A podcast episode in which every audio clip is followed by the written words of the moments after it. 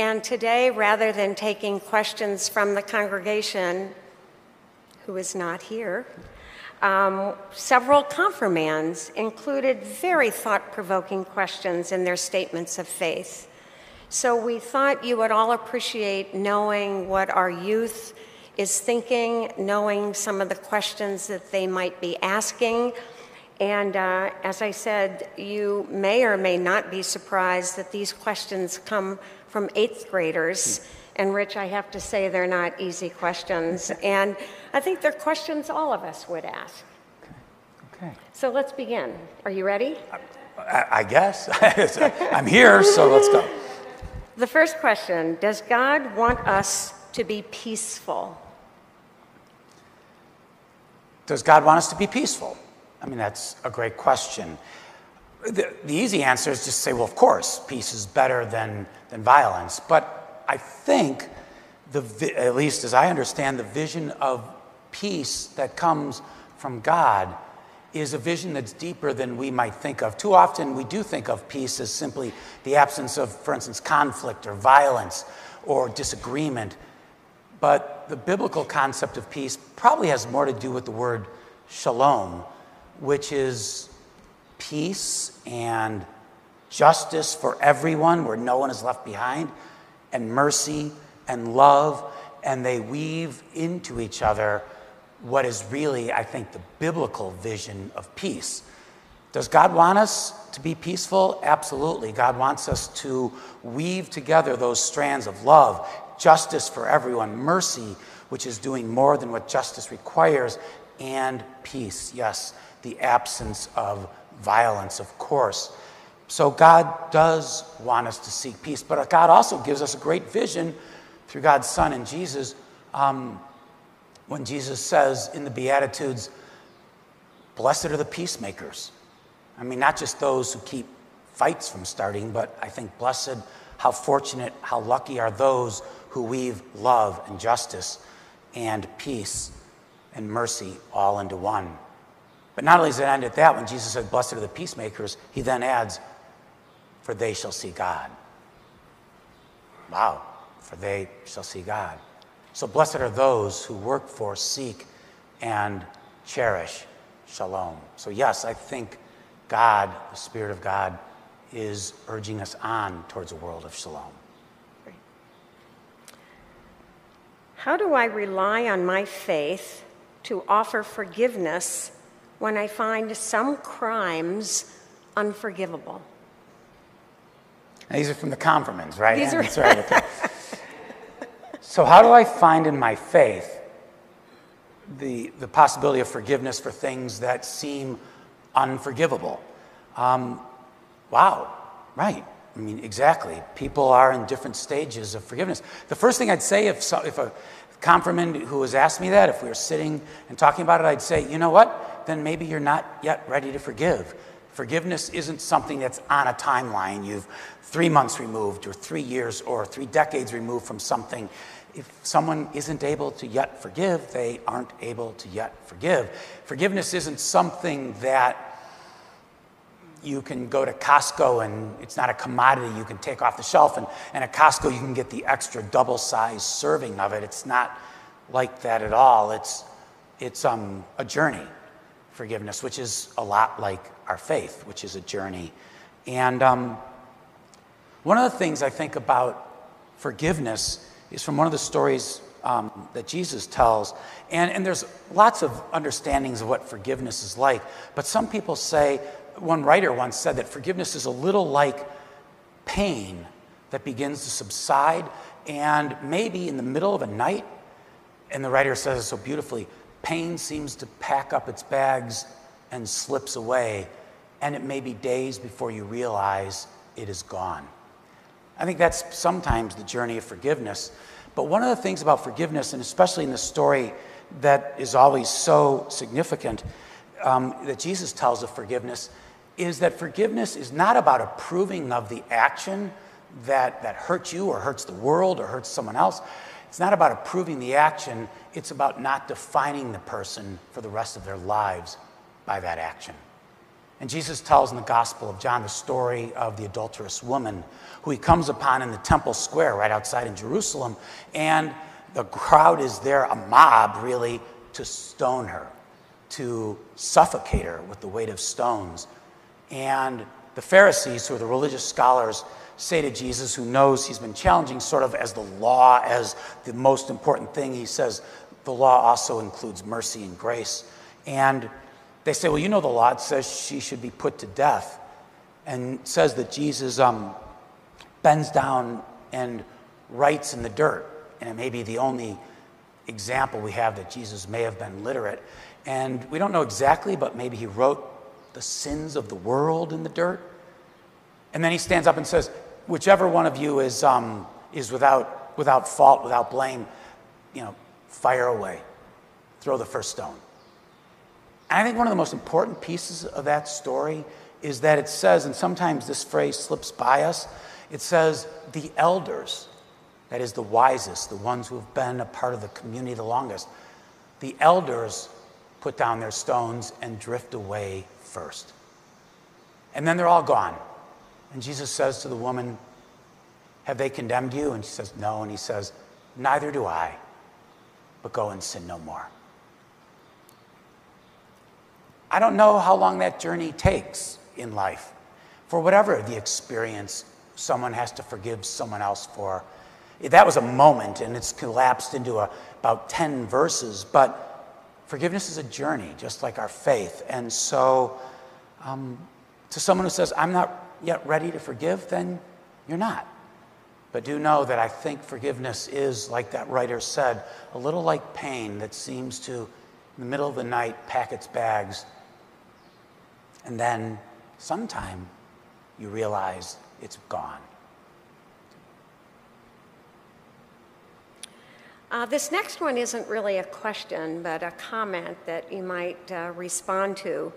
Uh, this confirmand says, I'm struggling to feel the presence of God. I'm struggling to feel the presence of God. Me too, sometimes. I mean, we all struggle, I think, not we all, many struggle to feel the presence of God. And the first thing I'd want to ask you then is what do you, what do you imagine the presence of God to be like? I mean, sometimes when I've had conversations with people who've come to me and said, I don't believe in God, I ask, tell me about the God you don't believe in. But in this case, I would say, what do you imagine the presence of God to be like. And sometimes we think it's got to be in something magnificent and grandiose, or a big booming voice, or maybe even a small whispering voice. But I'm going to be honest with you if your experience is anything like mine, um, sometimes the silence is deafening. But I, um, I often think of um, Reuben Sheares, who was a great pastor in the United Church of Christ maybe a generation and a half older than I am. And he always tells the story about when he was waiting for God's voice to give him direction in life, and he ended up being a pastor. He talked about his church in rural South Carolina, where when they would walk out of worship on a Sunday morning, the elders of the church would say, You know, Miss Susie, you seem to have the gift of explaining things. I think you're going to be a teacher, and you, you've got the ability to build things. Maybe you're going to be a carpenter. And, and Reuben said, um, he'd always say, Well, what about me? I mean, you know, he's waiting for some sign of what he's supposed to do. And they said to him, Oh, Reuben, we thought you knew you're going to be a pastor or whatever you're going to end up being, but for him, a pastor. And here's what he said. It always resonated with me. He goes, For so long in life, I was waiting to hear the voice of God. I never heard it.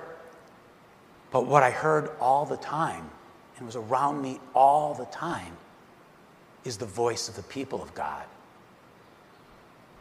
And that's why at memorial services, when I speak to a family, I oftentimes remember, remind them that even in the midst of such sadness, that sometimes it's the presence of God comes to them in the most surprising or unusual places. Sort of like in the biblical story for the confirmands that I always tell of the Good Samaritan, who the, the Jewish people hated, and the Samaritan is the one who stopped and helped and was the glimpse of God. God sometimes comes to us in surprising places. And so at a memorial service, I'll say, don't forget that you'll get a glimpse. It's not exactly perfect or clear, but a glimpse of the presence of God in the arms that embrace you, uh, in the lips that speak a word of kindness, or literally in the hands that maybe bring a casserole and leave it on your kitchen island. So I think the presence of God is around us all the time, and the challenge for us is to find a way to open our hearts and to open our minds and to glimpse it. Because in my experience, I've never heard the kind of booming voice, not even a very quiet voice very often either.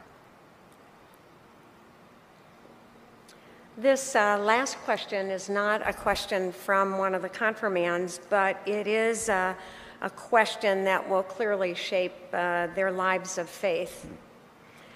What do you envision our churches, specifically our church, to be like in five years? That is, of course, in this time, a particularly um, appropriate question remember, it can only be one's imagination because, you know, a lot of the future is predictable. You know, tomorrow's Monday, we know it's Monday, and after that comes Tuesday, but a lot of the future is surprising as well.